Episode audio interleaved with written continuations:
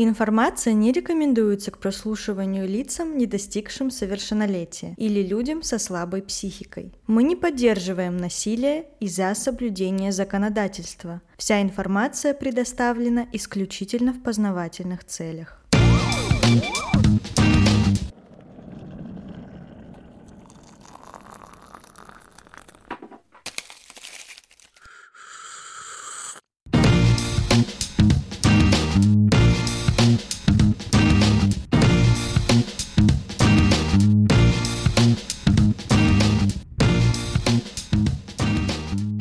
Всем привет! С вами подкаст с двумя ложками Трукрайма. Я Милена. А я Наташа. Сегодня я подготовила прям максимально американский выпуск. А, я приготовила сегодня тыквенный пирог. И... Он очень вкусно пахнет корицей. Да, я надеюсь, что Наташе понравится, хотя ты до этого говорила, что тебе надоела корица, но у меня не было кардамона. Я отменяю свои слова. Ну тогда надеюсь, что тебе будет вкусно. А как ты его готовила? А, все достаточно просто. Единственное, это достаточно такой, а, как сказать, времязатратный процесс, потому что сначала выпекается тыква а, для тыквенного пюре, которое пойдет в начинку, а потом делается тесто. И тесто тоже нужно убрать в холодильник на некоторое время, чтобы дать ему принять более упругую форму. Вот тесто, мне кажется, не знаю, для меня это какая-то темная зона, потому что для меня это все так сложно. Оно какое-то у тебя слоеное или какое? Это песочное тесто, и наоборот, песочное тесто, как мне кажется, самое простое в приготовлении, потому что для него нужно только мука, масло и сахар. А как ты его готовила? Э, нужно взять из морозилки или либо с холодильника прям такой твердый кусок сливочного масла и перетереть его вместе с мукой. Можно ручками, а можно натереть на терке это масло. И потом на ночь оставляешь? А, утром... Вообще достаточно буквально полчаса либо час. Мне просто было удобнее это все сделать, ну, заготовить все ночью, а с утра уже его запечь. И ты утром его достаешь и потом все выкладываешь? Я раскатываю тесто, скидываю его в форму и отправляю в духовку предварительно разогретую до 180 градусов, выпекаться на протяжении там, 25 минут, чтобы он немного подрумянился и взял форму. После этого я его достаю, даю немного охладиться и заливаю начинку. Начинка состоит из тыквенного пюре, яиц, сахара и специй. А что за специи? А, здесь корица, мускатный орех и гвоздика. Можно еще добавить... А, здесь еще имбирь есть, да. Можно еще добавить кардамон, и ванильный экстракт. Но у меня ванильного экстракта не было, поэтому я просто добавила ванилин. Блин, звучит очень вкусно, я прям не могу. Ну, надеюсь, Ничего тебе себе. понравится. Я очень люблю готовить, поэтому как только наступает осень, я еду на местный рыночек и затариваюсь тыквами. А ты знала, что тыква — это круглогодичный продукт? Овощ? Ну, не совсем. Он все таки имеет сезонность. Нет, он не, ну в теплице, может быть, и он, можно выращивать. Он из-за рекламы как бы стал ассоциироваться с осенью, типа тыквенный латте, тыквенный пирог, но на самом деле тыкву можно, ну, типа, это у него у нее нет сезона, она круглогодичная. Просто... Я, я высаживала тыкву, она у меня только к осени. Да, ну я просто, не, я просто, созреть. не, ну есть же и другие э, овощи круглогодичные, но они просто где-то растут, а где-то нет. Ну и ну, я просто смотрела документалку про маркетинг, и там вот говорили, что э, у нас очень из, искаженное понимание каких-то вещей, и вот там, что тыква это вообще. Ну ладно, я спорить не буду с документальным фильмом. Приятного аппетита. Э, Всех приглашаю тоже присоединиться к нам. Наливайте чай, кофе. И приятного аппетита. Приятного чаепития и приятного прослушивания. И у нас тут еще в гостях подруга, которая сидит, вяжет, и у нас максимально хэллоуинская атмосфера осенняя, где тыквенный пирог, чаечек, вязание и подружки. Да, успокаиваем свои нервы. Всем приятного аппетита!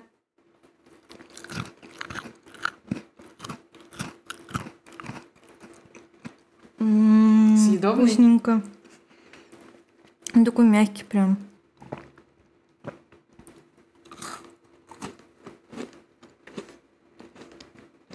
Люблю вкусно есть. Угу. Мы только что поели тыквенный пирог. Было очень вкусно, очень пряно, очень э, корично, с, с корицей в плане. Спасибо, Милена, тебе за то, что ты приготовила такой вкусный пирог. Пожалуйста, я старалась. Вы тоже можете повторить э, по рецепту Милены. И мы еще на всякий скинем вам его в телеграм-канал наш. А, и фотографию этого пирога тоже скинем. Вот. Э, а ссылка на телеграм-канал будет в описании. Давай все-таки перейдем к теме нашего выпуска. Я не зря вначале сказала про тыквенный пирог и про то, что это чисто американская история. Скажи мне, пожалуйста, что ты представляешь, когда слышишь э, про золотой Голливуд?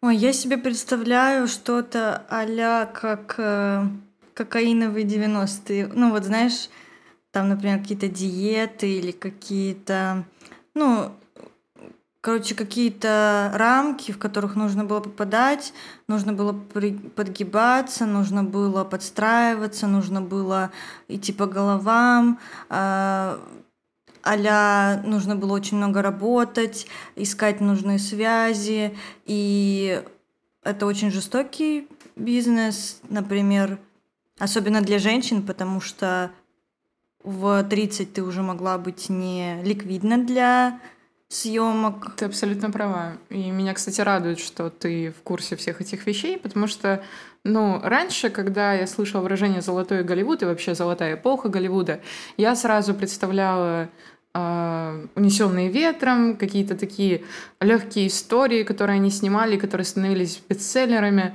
Э, и связано это было как раз-таки с тем, что рассвет золотого века Голливуда выпал на 30-е годы, а это год Великой депрессии в Америке.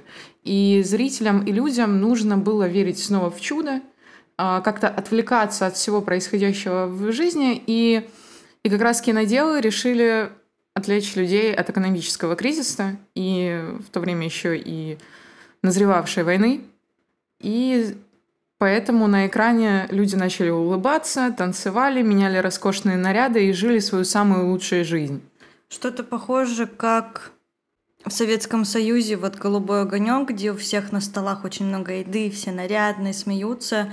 И семья, которая смотрит этот голубой огонек, у нее на столе нет такой еды, таких фруктов, и они спрашивают себя, почему, почему у нас такого нет, потому что в стране на самом деле далеко не такое, ну, не такая богатая, там, не знаю, плодовитая, что ли, экономика.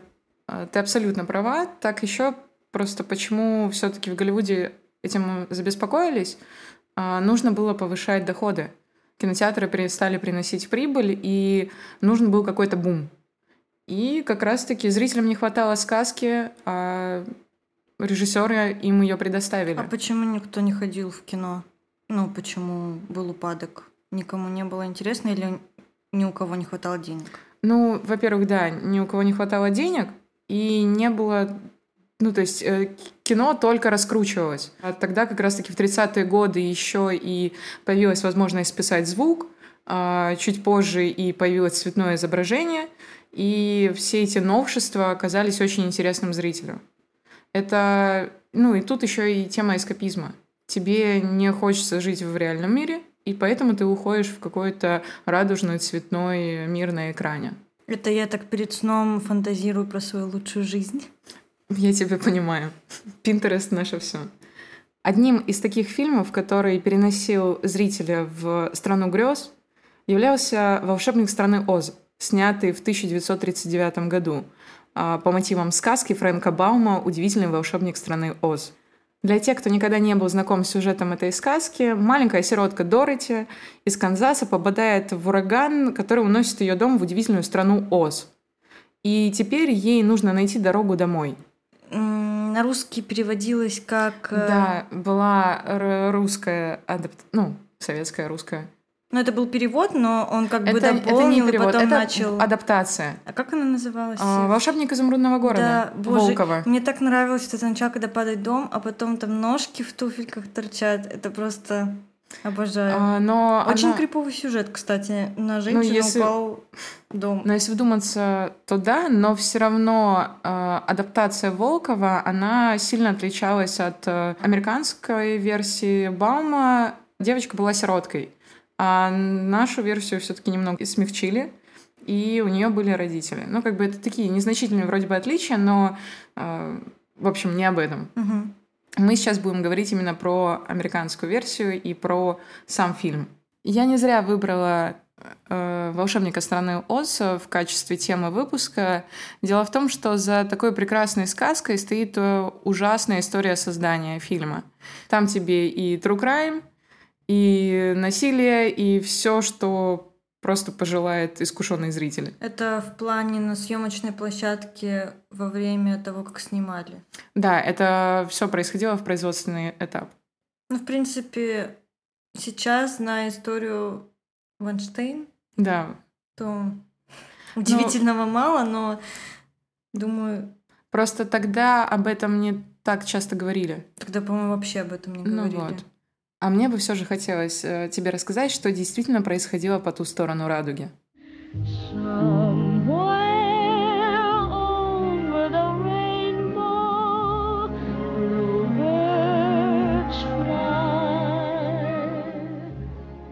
Производство фильма началось, когда фильм «Белоснежка и семь гномов» Уолта Диснея показал, что фильмы, адаптированные по популярным детским рассказам и сказкам, могут быть успешными. В январе 1938 года Метро Голден Майер выкупила права на популярный роман Фрэнка Баума «Удивительный волшебник страны Оз». Но, правда, уже на этапе сценария фильм стал скатываться в производственный ад.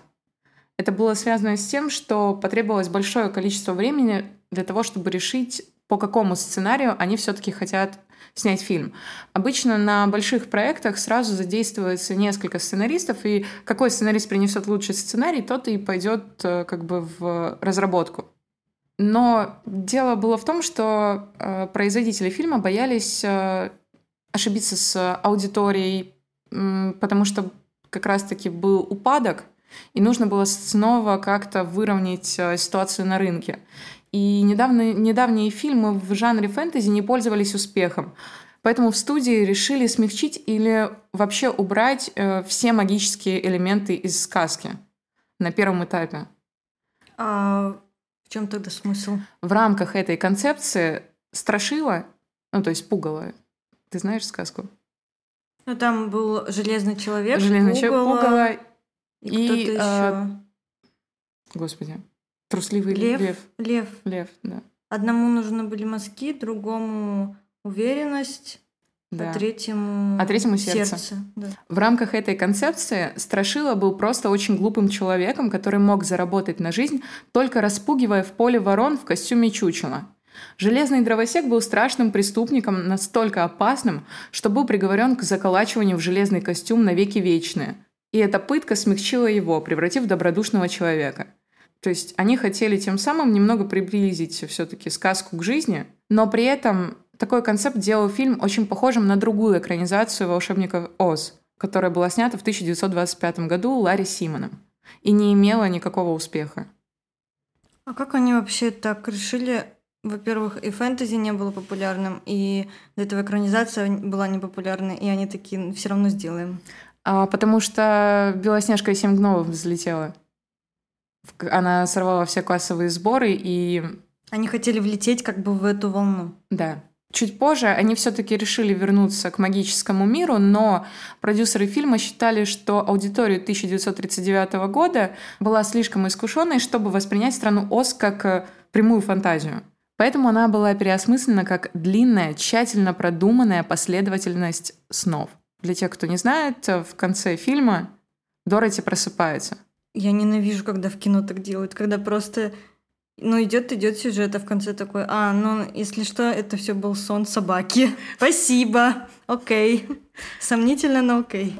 Слушай, ну в любом случае есть куча интерпретаций этого фильма. Можно подумать, что на самом деле жить в Канзасе э, это был сон, а ж- реальная жизнь это то, что происходит в изумрудном городе и в стране Оз. Ну то есть каждый это адаптирует по-своему.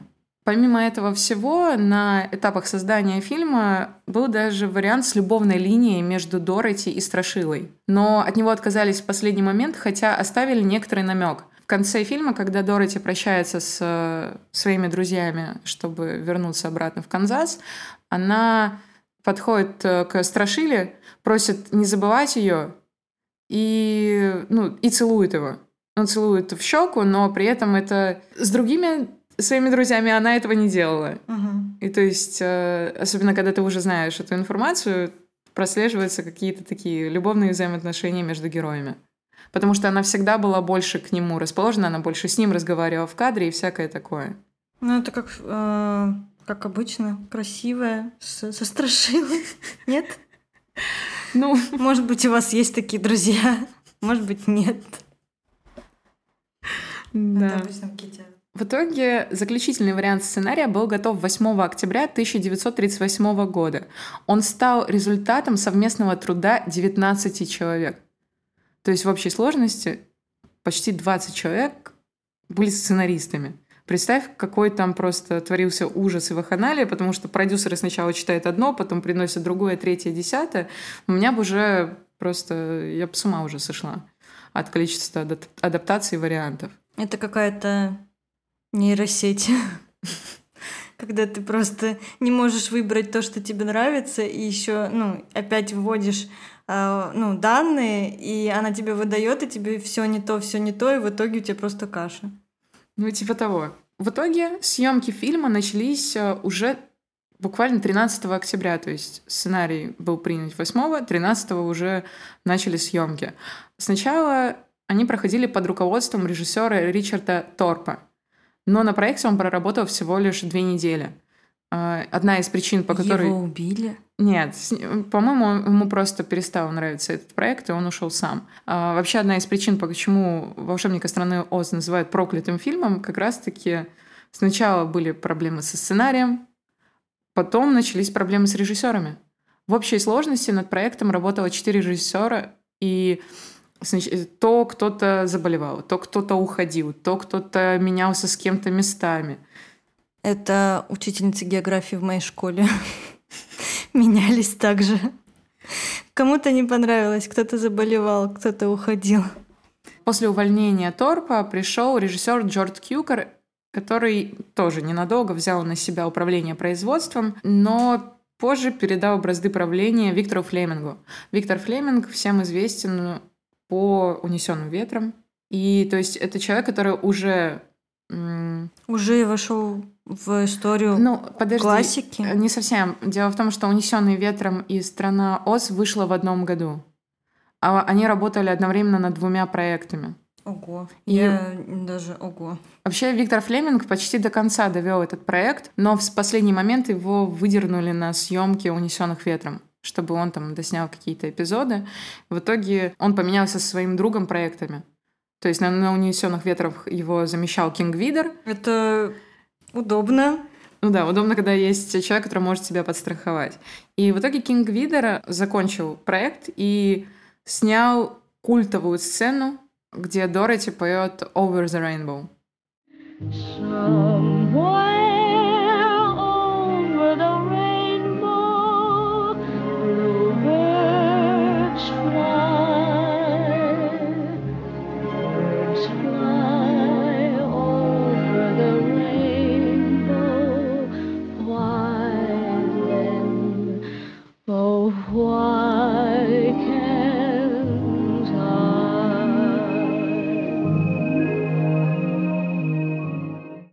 пока ты мне рассказываешь, и все более-менее, ну, знаешь, там, вот как любой процесс рабочий у людей, где все через одно место и хотели сначала, чтобы все было структурировано, а в итоге как получается. Ну, это просто только начало. Вот сейчас начнется самое интересное. Параллельно со сценарием не просто решался вопрос с кастингом. На главную роль девочки Дороти Гейл было несколько основных претенденток. И вообще они устраивали кастинги по всей стране, но были фаворитки. А, среди них была Дина Турбин и Ширли Темпл. У первой были необходимые вокальные данные, однако продюсеров смущал возраст. Дурбин было почти 17 лет. Это уже слишком. Да, и в эйфории сейчас снимаются 25-летние люди. Слушай, тогда были четкие ограничения. А другая же претендентка, Шилли Темпл, больше подходила по возрасту. К тому же к своим 10 годам она уже была в статусе суперзвезды, но ее вокальные данные не подходили. И она была связана контрактом с 20th Century Fox, 20 век Fox. И они ее не отдали на проект э, в другую uh-huh. компанию. И тогда в последний момент выбор пал на Джуди Гарланд. А, только восходящая маленькая звезда. Она была чуть младше Дурбин, имела солидный опыт съемок, умела петь и танцевать и уже заработала некоторую популярность. Мне кажется, как-то дети участвуют в таких... Я просто смотрела недавно про сестер Олсен, и мне было тяжело вот э, вообще слушать про их жизнь когда они снимались и какое у них вообще было детство. И мне кажется, знаешь, вот этот золотой век Голливуда, там взрослых ломало, но когда туда попадали дети, я просто не представляю. Это очень тяжелая работа, и вот как раз-таки об этом дальше.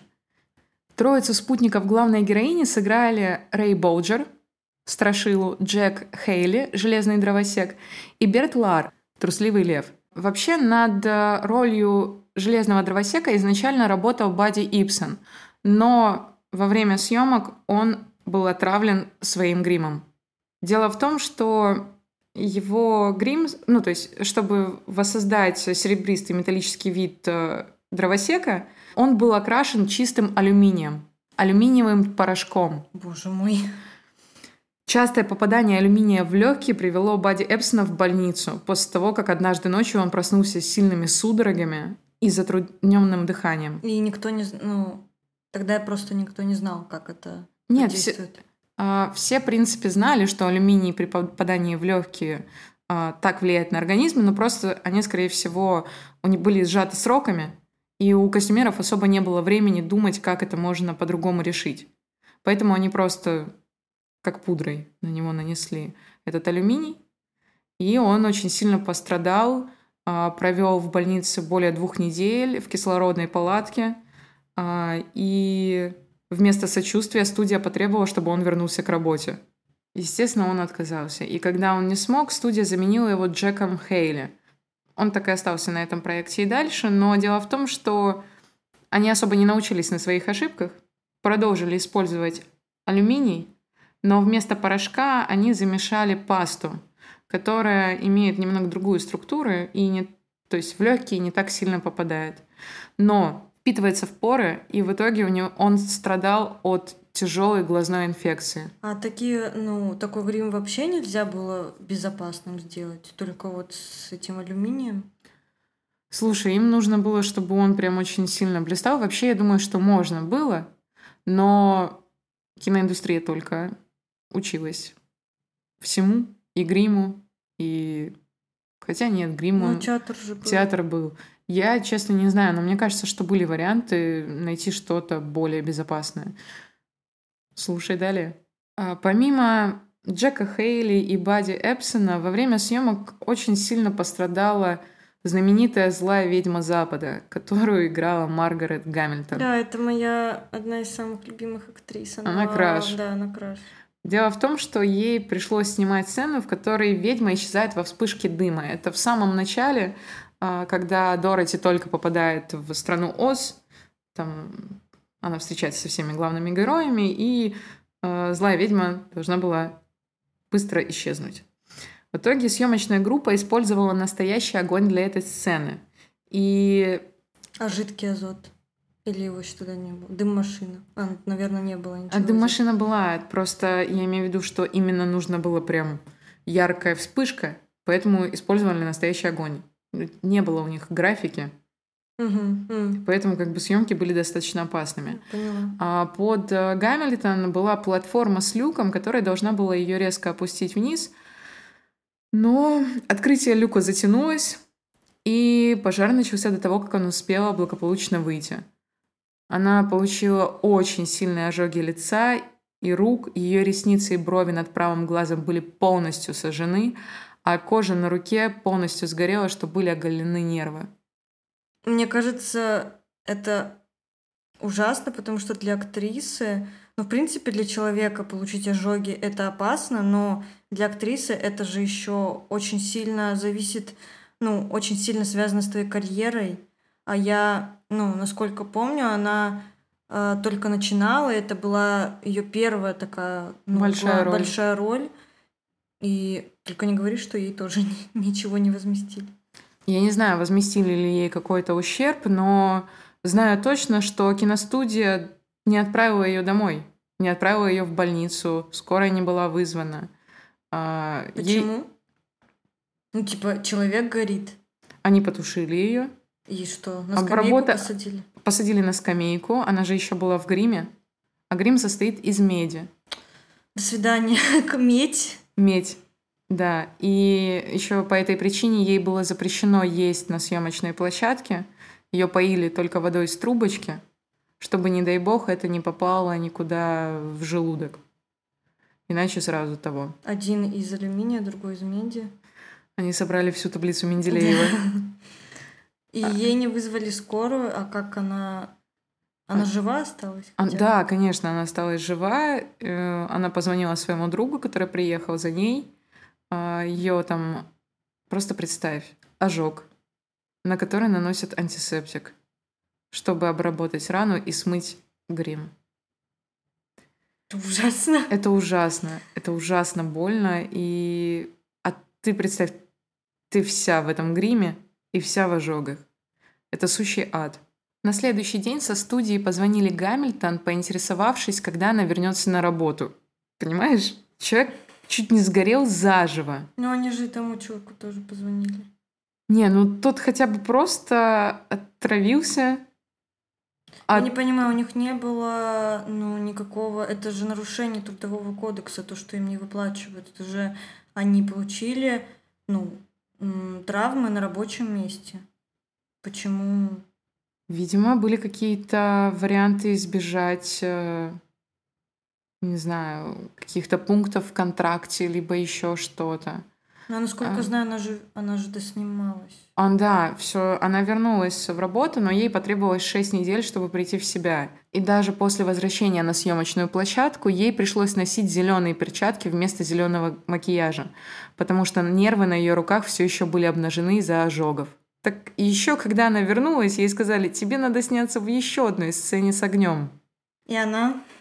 Она отказалась. И тогда позвали дублершу Бетти Данка. Они могли сразу ее позвать? А, ну, дешев... дешевле все-таки. Ну, у них просто не было выхода, мне кажется, потому что. Все уже проект запущен. А мне кажется, что рядом в соседнем павильоне еще снимают унесенных ветром.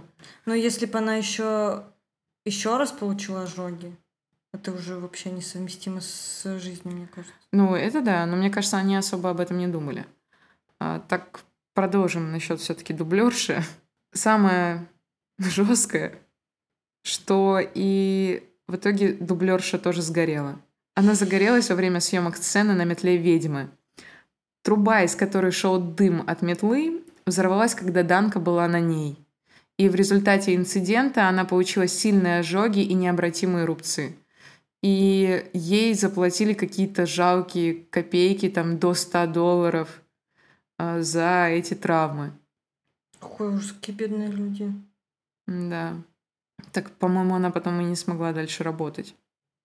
Две ведьмы и пострадали от огня. Это, по-моему, Средневековье. Если говорить про какие-то более безопасные, но неприятные вещи, которые происходили на съемочной площадке, сразу можно вспомнить костюм трусливого льва. Дело в том, что Берт Лар, который играл эту роль, был вынужден носить на себе почти 80 килограмм настоящей львиной шкуры. А они не знали, что есть ткань, например, и вата, что можно просто шить э, или они добивались какой-то прям стопроцентной? Я, видимо, да. Я не знаю, как это объяснить, потому что они могли бы на этом и сэкономить э, свои деньги и не, блин, это не напрягать так героев. Не знаю, наверное, это связано с тем, что... Я не знаю, с чем Я тоже не знаю. Я, пыталась, я думала сказать, что киноиндустрия слишком была мало развито, но одновременно до этого был ну, театр, когда, на который тоже создавали разные декорации, костюмы. Почему нельзя было найти какой-то другой вариант, я не знаю. Так помимо того, что этот костюм очень много весил, он еще не продувался. То есть, представь, закрытое помещение, на тебя уставлены сотни софитов, которые раскаляются до температуры 38 градусов. А ты в животном? Я в животном. Мы просто с Наташей учились э, в киновузе, и мы знаем, что такое просто в коморке включить Дедалайт и понять, что твоя съемочная площадка превращается просто в адский котел. Я не представляю, как было тяжело этому человеку на съемках. А, и помимо этого, Рэй Болджер, который играл Страшилу, из-за своего грима на год э, остался с рубцами на лице. То есть ему наносили всякие разные мимические морщины, там как-то деформировали кожу с помощью, честно, не знаю, каких именно способов, но факт остается фактом, у него остались э, следы на лице, которые долго не проходили. Точно так же, как и было с Маргарет Гамильтон, зеленая краска еще месяц смывалась с ее лица. Ну да, мне кажется, если там медь подмешана, да. то главное, чтобы медь смылась. Это можно. Могу сказать, что то, что я сейчас перечислила, это не самое страшное, с чем можно было столкнуться на площадке «Волшебника страны Оз». Поэтому давайте перейдем к вишенке на торте, к восходящей звезде, актрисе Джуди Гарленд. Ей было всего лишь 16 лет на момент съемок. И это было минусом, потому что Дороти, по-моему, по книжке все-таки лет 12. А... Они же отменили 17-летнюю. В чем смысл? А, у Джуди был потрясающий голос. Mm. Но при этом я не знаю почему. Если вам не нравится, как выглядит актриса, почему вы не найдете замену? В итоге выбрали Джуди, и ей пришлось претерпеть э, просто суровые условия работы. Ей приходилось работать по 18 часов в день, а то и по 20. Ее затягивали в корсет, чтобы скрыть вот эту вот э, пухлую женскую фигуру, которая уже начала формироваться. И помимо этого ей перевязывали грудь. Ну, грудь часто перевязывают для ну, кино. Ну, да, но как бы все равно представь 20 часов в день ходить в корсете. Ну да, особенно когда у тебя такой возраст э, созревания. А еще сейчас вспомнила, что во время съемок знаменитой сцены, где Дороти засыпает на маковом поле, и добрая ведьма насылает э, снег, чтобы ее разбудить, вместо искусственного снега был использован асбест. А асбест — это канцероген, который вызывает рак. И это у них такой прикол, типа медь, э, алюминий и асбест Видимо, да. Они использовали, они использовали все стихии, типа огонь, вода, тяжелые металлы. Так вот. Вообще изначально э, в Голливуде использовали смесь асбеста, то есть он был нечистым. Но они не могли просто нарезать бумаги белой, как снег. Я не знаю. Как э, в... Как он этот фильм называется? С легким паром? Это что? Ирония судьбы? Да, как в «Иронии судьбы», то, что они же там по Петербургу ходили и в белой бумаге. Почему? Это же дешевле, нет? Чем хими... химикаты. Не знаю, может, у них какой-то контракт был с каким-то химическим заводом, или иначе я не могу просто объяснить, откуда э, тут весь, весь этот ужас. Ладно, я думаю, что теперь пора перейти к восходящей звезде, актрисе Джуди Гарленд, которая играла Дороти в «Волшебнике страны Оз». Несмотря на ее молодой возраст, ей было всего лишь 16 лет, ее подвергли очень суровым условиям работы. Как я уже говорила, на съемки фильма был, были затрачены 2 миллиона долларов. Съемочный этап длился чуть больше года. Главной целью студии было получение прибыли, а о детях актерок никто особо не думал, воспринимая их как своеобразные машины, чьей единственной задачей было выполнение работы любой ценой – Поэтому Джуди приходилось работать по 18-20 часов в день. Это невероятная нагрузка для даже для 16-летнего как бы ребенка. А они же вроде сначала хотели помладше, нет, девочку? Да, там были варианты выбрать десятилетнюю девочку, но решили взять Джуди. из-за ее вокальных данных, но одновременно с этим их не устраивала ее внешность. Как э, ее называл Майер, моя горбунья. Майер это режиссер? Майер это основатель студии и продюсер. А. Горбунья. Горбунья. Несуразная, страшненькая. Какой мудак. Ну, так, так, такой считали ее все тогда. До свидания. Вообще, студия пошла на крайние меры, чтобы изменить ее внешность. То стап бодишейминг. Тогда и не было таких выражений. Если ты немного не совпадала с какой-то актрисой, которая до этого была популярна, то все, ты не ликвид. Поэтому для съемки ее морили голодом, чтобы она похудела. У нее была строгая диета. Майер специально приставил к ней ассистентов, которые следили за ее распорядком дня, не позволяя ей есть ничего лишнего, кроме куриного бульона и кофе с сигаретами. Ну, а, ей же 16. Какие сигареты? А, сигареты притупляли аппетит. Но ей же 16. Никого это тогда не волновало. А, в том числе ей перевязали грудь.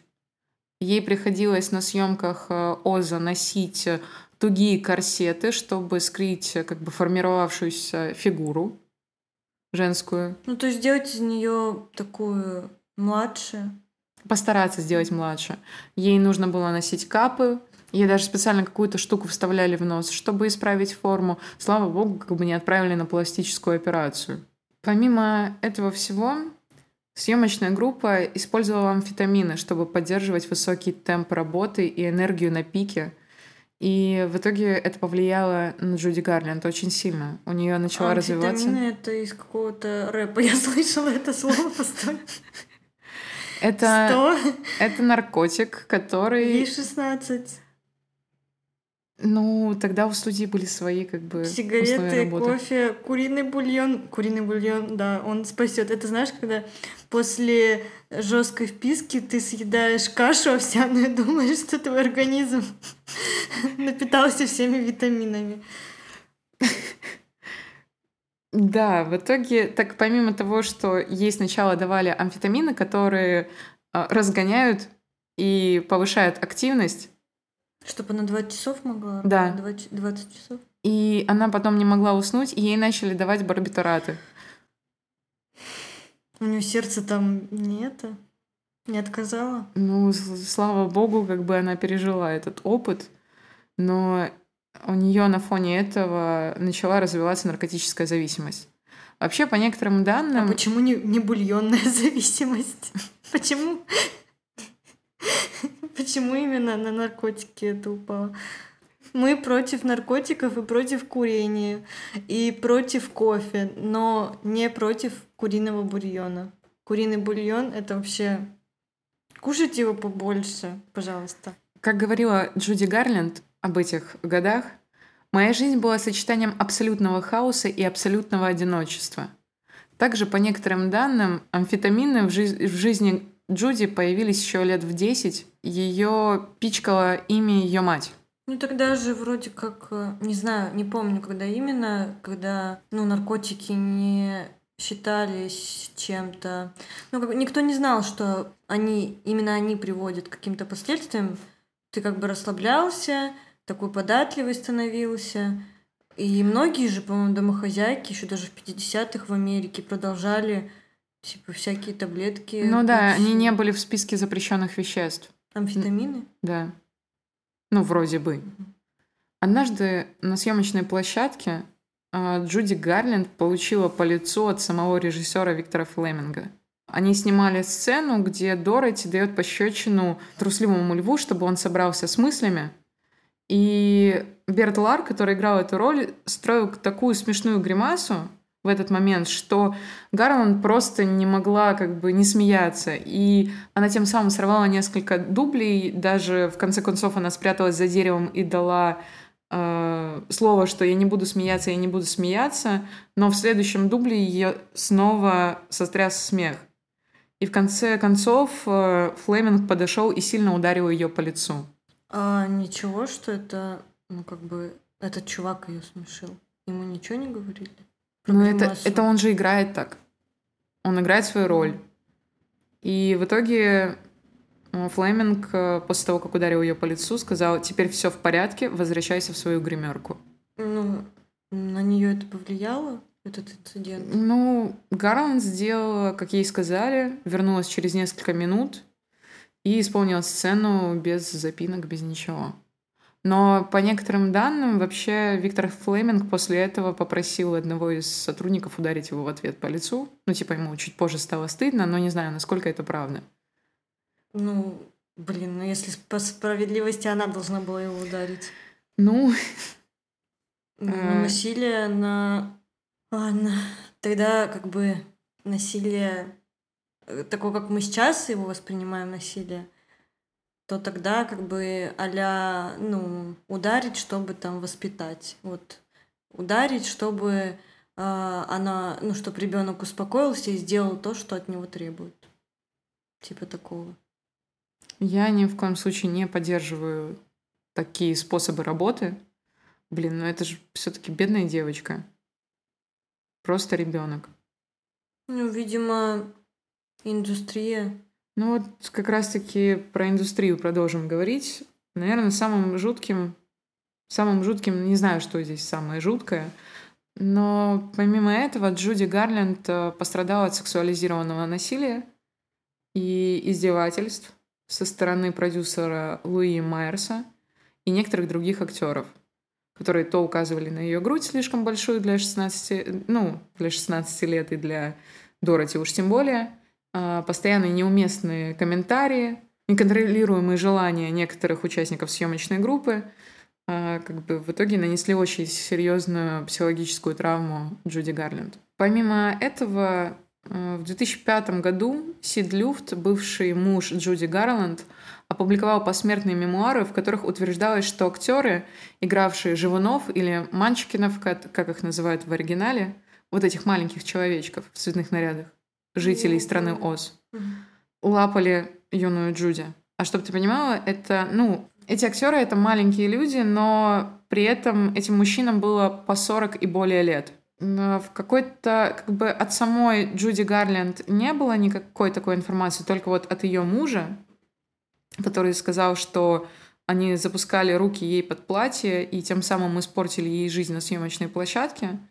Но в интервью Джеку Пару, я смотрела его вчера, Джуди спросили про Живанов, и она шутила о том, что как-то ее пригласил 40-летний мужик на ужин, и э, она как бы не могла сказать, типа, прости, я не хочу с тобой идти, потому что ты карлик, ну и вообще, потому что ты мне не нравишься, потому что, ну, не знаю, она не хотела, наверное, его обидеть, и сказала, что, наверное, это не понравится моей маме, на что он сказал, ну и бери свою мамашу тоже. О, времена унравы.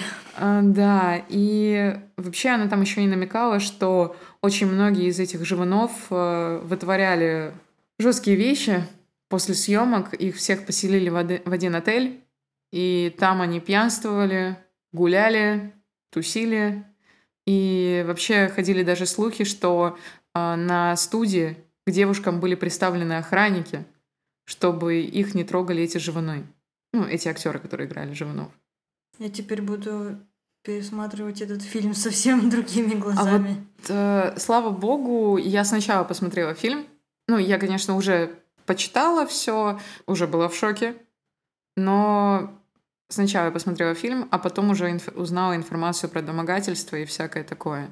Просто хоть и нет точной подтвержденной информации про домогательство со стороны Живунов, кроме как со слов э, ее бывшего мужа. То есть э, все равно, как бы, мне кажется, в интервью она уже дает намек, что 40-летних мужиков она интересовала. Ну, как бы мы понимаем, что чисто гипотетически могло происходить там на съемках. А есть еще очень интересная деталь. После того, как э, фильм был перевыпущен на более хорошем носителе. Некоторые люди во время э, одной из сцен заметили, что на фоне будто бы повесился какой-то из актеров. Прямо во время, ну, как бы фильма. То есть там э, Дороти прыгает условно по дорожке из желтого кирпича, а на заднем фоне кто-то вешается. На дереве? На дереве, да. И вокруг этого всего начало ходить очень много слухов, настолько, что э, популярность волшебника Оз снова возросла, потому что люди начали скупать там все эти кассеты, перематывать, стараться найти именно этот момент, чтобы разобраться, действительно это так или нет.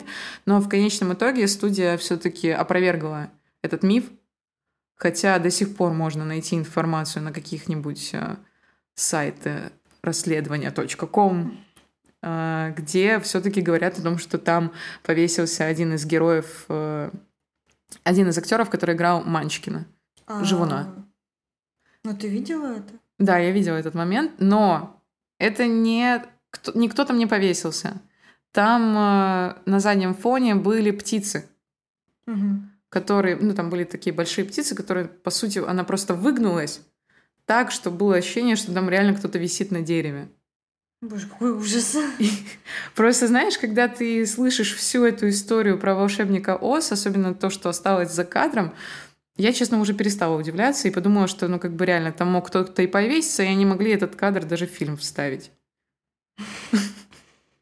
Но... А... Асбест они же Ну да, как бы... Никого до этого это не смущало, но как-то так. Насчет асбеста. Можно сказать, что весь съемочный период фильма был достаточно токсичным. И еще мне хотелось бы чуть больше рассказать э, про судьбу Гарленд.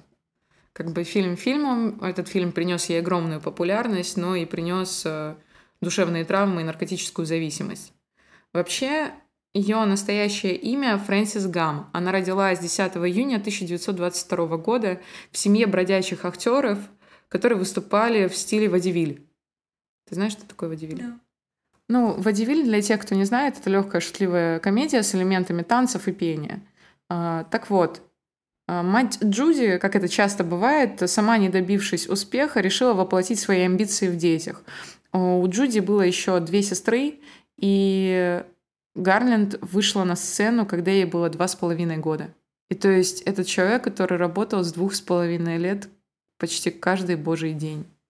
Ну, это вот как, например, сестры Олсен или м- Бритни Спирс. Они ну, вообще вот не знаю, ну вот сестры Олсон точно, они, по-моему, с трех лет начинали работать, и там тоже на съемочной площадке у них особо не было такого детства. Ну, это То есть это, ну, не ну, судьба, это... которая у многих была. Да, к сожалению, это как бы частая проблема, да и до сих пор. Ну, это, мне Просто кажется, мне... тяжелый, тяжелый разговор в плане, что э, это же часть твоей карьеры, Э, ну, например, те же спортсмены, которые с детства занимаются, можно ли говорить о том, что у них там детство отобрали, если... Э, ну, это, конечно... Не, давай если так. они добились успеха... Но Джуди то... сама говорила, что у нее не было детства. Да, но стоит ли это того, что ты получил? Ну, какой успех ты получил? Например, сестру Олсон, у них там огромное состояние, и они там, ну, ну, то есть, э, в плане... Ну, слушай, давай ну, так, человек... сестры Олсен уже не снимаются нигде, и, по сути, они, ну, как бы, может быть, и работают на каких-то проектах, но они не вынуждены батрачить. Но они также работали очень много. Но там просто суть, что когда ты маленький, за тебя родители решают. Ты не можешь да. сам сказать, что там я не хочу. Ну, вот это, мне кажется, очень жестко. Ну, в принципе, каждый человек сам для себя решает, ну, стоило там детства того или иного. Ну, да, в итоге она сначала выступала в составе семейной группы «Сестры Гам». Ее жизнь состояла из э, бесконечных количеств э, проб, концертов, которые ей нужно было давать каждый вечер. И когда Джуди было 13 лет, на одном из концертов ее заметил представитель как раз-таки мэтра Голден Майер. И вскоре студия подписала с ней контракт, но только с поправкой, что мы меняем тебе имя. Мол, Фрэнсис Гам звучит как-то не очень, а вот Джуди Гарленд — это будет самое то. И, ну, сначала ей, по-моему, поменяли фамилию, а потом уже и имя. И без того непростые рабочие будни девочки стали еще сложнее, потому что, во-первых, теперь она была обязана по контракту быть худой, стройной, красивой и всякое такое, и над ней велся жесточайший контроль. Это сейчас мы живем в эпоху толерантности и бодипозитива, все равно с некоторыми как бы погрешностями, потому что продолжается фэтшейминг, продолжается вообще любой вид шейминга, но тогда это было гораздо жестче. Потому что в конце 30-х годов за лишние килограммы актрисы подвергались жесточайшей критике. Ну, как я уже говорила, да, Луис э, Майер обращался к ней как маленькая горбунья, гадкий утенок, и из-за этого она потом всю свою жизнь страдала из-за комплексов, связанных со своей внешностью, и никогда не считала себя красивой. И одновременно с этим тяжелые будни совпали еще и с личной трагедией, когда ей было 13 лет, то есть только пик карьеры.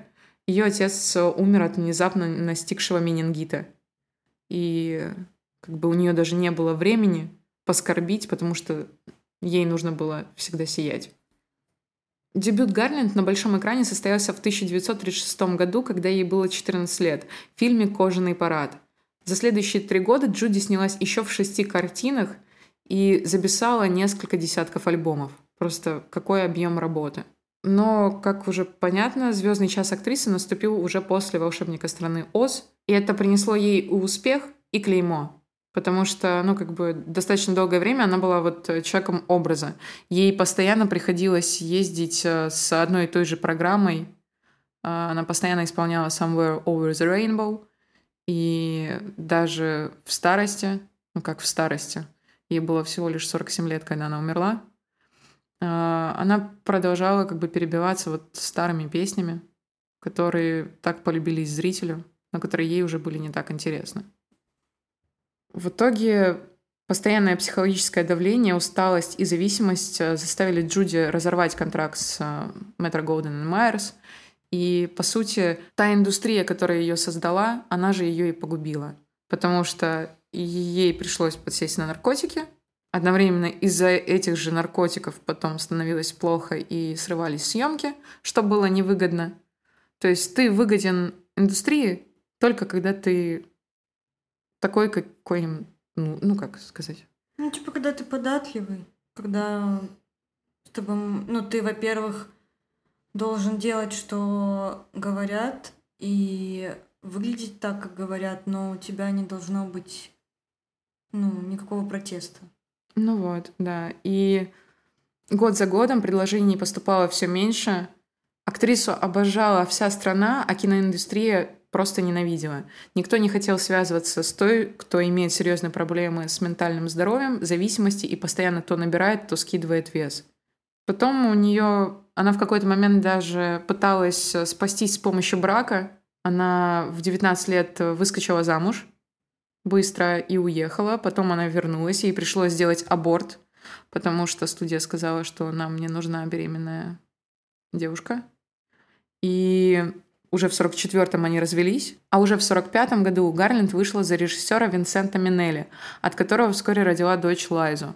Все мы ее знаем, она просто потрясающая актриса, но у них тоже с матерью потом, когда она выросла, были очень сложные отношения, потому что Лайза набирала популярность, а Джуди, как великая звезда, начала ее терять.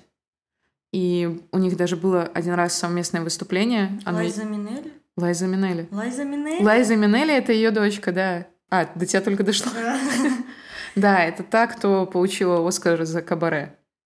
Вау, шикарно. Да, они очень похожи, если на самом деле посмотреть фотки. Они одно лицо. И вот есть э, даже видео в открытом доступе на Ютубе, их совместное шоу. Э, то есть если до этого Джуди как-то не особо серьезно относилась к Лайзе, а тут они начали выступать вместе, и Лайзла... Ну, как Пугачева. Просто и... затмила ее. Как Пугачева и, и Кудрявцева. Или как... Ну, дочка Пугачева. А кто? Лера Кудрявцева. А. Какая Кудрявцева? Да не все на лицо одно у меня. Пугачева и... Арбакайте? Да. Ну, в общем, да. И, конечно, чуть позже она снова развелась, но в итоге, по некоторым данным, она развелась с Винсентом Минелли, потому что а, он был геем, и чуть позже вообще перестала это скрывать. Ну и она как бы была его бородой. Что значит бородой? Ну, это так называют, что она его борода. Ну, это как бы, ну, геи выходят, э, женятся или заводят девушку, и такую девушку или жену называют борода. Я не знала об этом. Ну, надо такое знать. Ну, ладно. Чтобы не стать бородой. В общем, да, в 1951 году их брак распался, и уже в 1952 она снова вышла замуж, но уже за Сидни Лафта. Это продюсер, который чуть позже помог ей с ролью в фильме «Звезда родилась». Она играла в «Звезда родилась»? Да. Это же Леди Гага. Это не Леди Гага. Леди Гага тогда еще не родилась. Первая вообще а, первая экранизация звезда, родилась. звезда родилась. Там играет Джуди Гарленд. А. Это уже Леди Гага играла адаптацию. А. Потрясающий фильм. Он, конечно, тогда в прокате не набрал как бы ожидаемые деньги, но это немного возродило снова карьеру Гарленд. Но как бы как я уже говорила, у нее были проблемы с зависимостью, проблемы с настроением и настроение. Ну, это мягко так скажем. Ну, можно вообще про любую, из нас сказать. У нее проблемы с настроением. А, проблемы с ментальным здоровьем, а, потому что у нее и началась боязнь сцены. Ей приходилось выступать, но каждый раз перед выступлением ее чуть ли не паническая атака накрывала. Это очень хорошо показано в фильме «Джуди» с Рене Зельвегер. 2019 года. Советую, кстати, посмотреть. Мне показался достаточно интересным.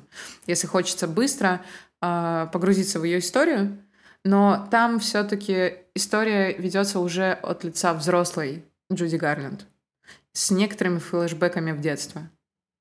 Ну, то есть мы уже видим последствия. Ну, это байопик. Да. Угу. Вот. В итоге после этого она еще несколько раз была замужем, и последним ее мужем стал Микки Динсом, за которого она вышла за три месяца до своей смерти. Это был молодой парень, который был музыкантом, и вообще по некоторым данным они познакомились, когда он ей привозил наркотики. Жалко ее. Очень жалко, да. К концу жизни финансовое положение Гарлин было очень плачевным, и а, ей приходилось э, как-то снова вернуться на Бродвей, выступать каждый день с одной и той же программой. При этом еще ее бывший муж, муж э, отобрал у нее право на возможность жить с детьми. Но как бы с одной стороны это логично, потому что человек без финансовой подушки. А у нее еще были дети? Да, как раз таки с... Я не сказала, видимо, пропустила. Как раз таки с э, Сидни Лафтом у нее было двое детей. Это И... гей? Нет. Гей это, а, гей это отец Лайза Минелли. А Сидни Лавд был после него. И да, можно запутаться на самом деле в ее браках. Вот Сидни Лавд, у нее, у, нее, у нее от него двое детей. И в какой-то момент она даже с ними выступала. Но позже отказалась от этой идеи, потому что поняла, что не хочет, чтобы... Ну, то есть не хочет становиться прототипом своей матери, который, чтобы заработать, вот снова раскачивает как-то детей. И в итоге э, Сидни Лафт отсудил у нее право опеки, и Гарленд, то есть, осталась без э, стабильной жизни, перебивалась из отеля в отель, и в конечном счете Микки Динсон, последний ее муж, э, нашел ее мертвой в ванной комнате их лондонской квартиры 22 июня 1969 года. Незадолго до этого она дала последний свой концерт. А что с ней случилось? Как показала экспертиза, актриса умерла от э, непреднамеренной передозировки барбитуратами. Очень жалко ее. Очень жалко, потому что она была невероятно талантливая.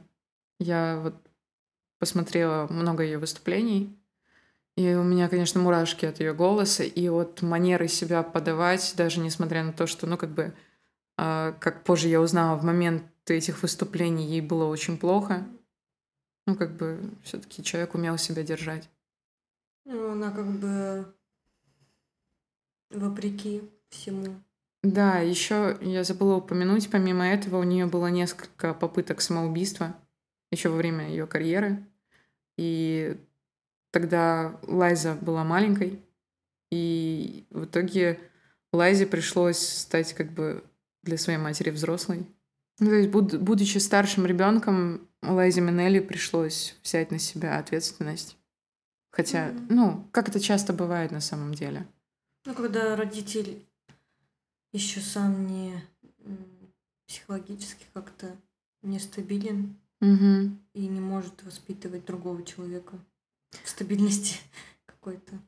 Как Кому-то приходится брать эту. Да, вот как писали в журнале Time, спасение Джуди стало одной из обязанностей по дому Лайза, такой же, как мытье посуды или подметание пола на кухне. Раз в неделю они с Лорной, это ее младшая сестра, садились и высыпали три четверти снотворных капсул Джуди и добавляли в них сахар. Ну, то есть они, mm. ну, чтобы она не психовала, условно, они просто меняли содержимое. А, Ого. Но как бы обе дочери в итоге пошли по стопам своей матери в шоу-бизнес. Ну, у них же талант. Да, И это, это кажется, бесспорно. Это... Которую невозможно спрятать. Вообще, как э, сказала Лайза Минелли в 72 году, когда, ну, ее мама уже умерла, она потеряла бдительность. Она умерла не от передозировки. Я думаю, она просто устала. Ну, представь, она работала с двух с половиной лет. Прожила она до 47. Ну, тем она работала, она работала 45 лет в индустрии. Работала каждый день. Работала на износ. Она жила как натянутая проволока, по сути. И неизвестно, как бы, было в ее жизни прям счастье. Но надеюсь, что какие-то все-таки эпизоды ну, конечно, в жизни у нее да. были хорошие. Ну, просто, не знаю, например, Манрин, Мэнлин Монро или... А, ну, Но... то есть люди, которых погубила индустрия, она их убила, потому что они просто не... Ну, она их сломала. Понятно, что... Я просто помню э, цитату Меган Фокс, извините за такое. И Меган Фокс сказала, что она набила себе на руке, на, что она набила себе на руке портрет Мерлин Монро, чтобы напоминать себе, что эта индустрия опасна, что она может тебя сломать, и нужно не дать этому mm-hmm. случиться и э, препятствовать, потому что она же там играла в этих трансформерах, где ее заставляли быть очень худой, очень загорелой, а она по сути совсем бледная, ну то есть ее естественно угу. цвет кожи, но ее заставляли загорать, загорать и загорать. У нее из-за этого ну, появлялись такие, знаешь, пятна. Пигментные да, пятна. Пигментные Я пятна. знаю, что это, да. Ее заставляли ну, всегда быть полуобнаженной, обмазанной в масле, чтобы она была вот чисто секс, ну и все. И она описывала, что для нее это было, ну как бы у нее минимум текста, и ее, ну... Ну, она просто должна она была просто, быть секс-символом. Она, она просто должна была быть нереалистичной фантазией подростка, вот такой. То есть таких женщин не бывает. Ну, да. такие женщины как бы не, так не выглядят э, вот с таким, типа... Да я помню этот хайп вокруг Меган Фокс. На самом деле она очень крутая актриса. Не, она крутая, да. то есть, ну, бесспорно. А, тело Дженнифер это просто... Да, блин, надо пересмотреть. Что... Ну, в общем, ребят, вот такая на самом деле суровая обратная сторона радуги. Вот, кстати, на самом деле есть такое мнение, что большинство современных режиссеров просто раз за разом пытаются переснять по-своему «Волшебника страны Оз». Герой попадает в не привычную для себя среду и пытается как-то в ней выжить, либо из нее выбраться, победив плохого злодея. Ну, это же троп всех сюжетов. Ну, то есть, ну, это одна из самых главных экранизаций, и многие э, неосознанно, может быть, но, то есть, особенно американские актеры, фу-актеры, режиссеры используют, э, да вспомнить того же Линча, мы с тобой что-то заходим. Ладно, да, ладно. Короче, ребят, если хотите послушать что-то на эту тему, то я вам просто советую посмотреть фильм «Линч Оз». Он сейчас доступен на кинопоиске. Линч, Линч дробь Оз. Он сейчас доступен на кинопоиске, и там как раз-таки вот э, разгоняют на тему того, что все фильмы — это на самом деле просто переработка «Волшебники страны Оз», потому что это коллективная такая память который, ну, один из самых больших блокбастеров в Америке, который это был один из первых фильмов у многих, кто пошел в кино тогда. И то есть это такое очень яркое воспоминание. Ну, в общем, все, да, у всех, все, ребят. увидим. Да. Я Всем Пока-пока. Пока. -пока. Пока.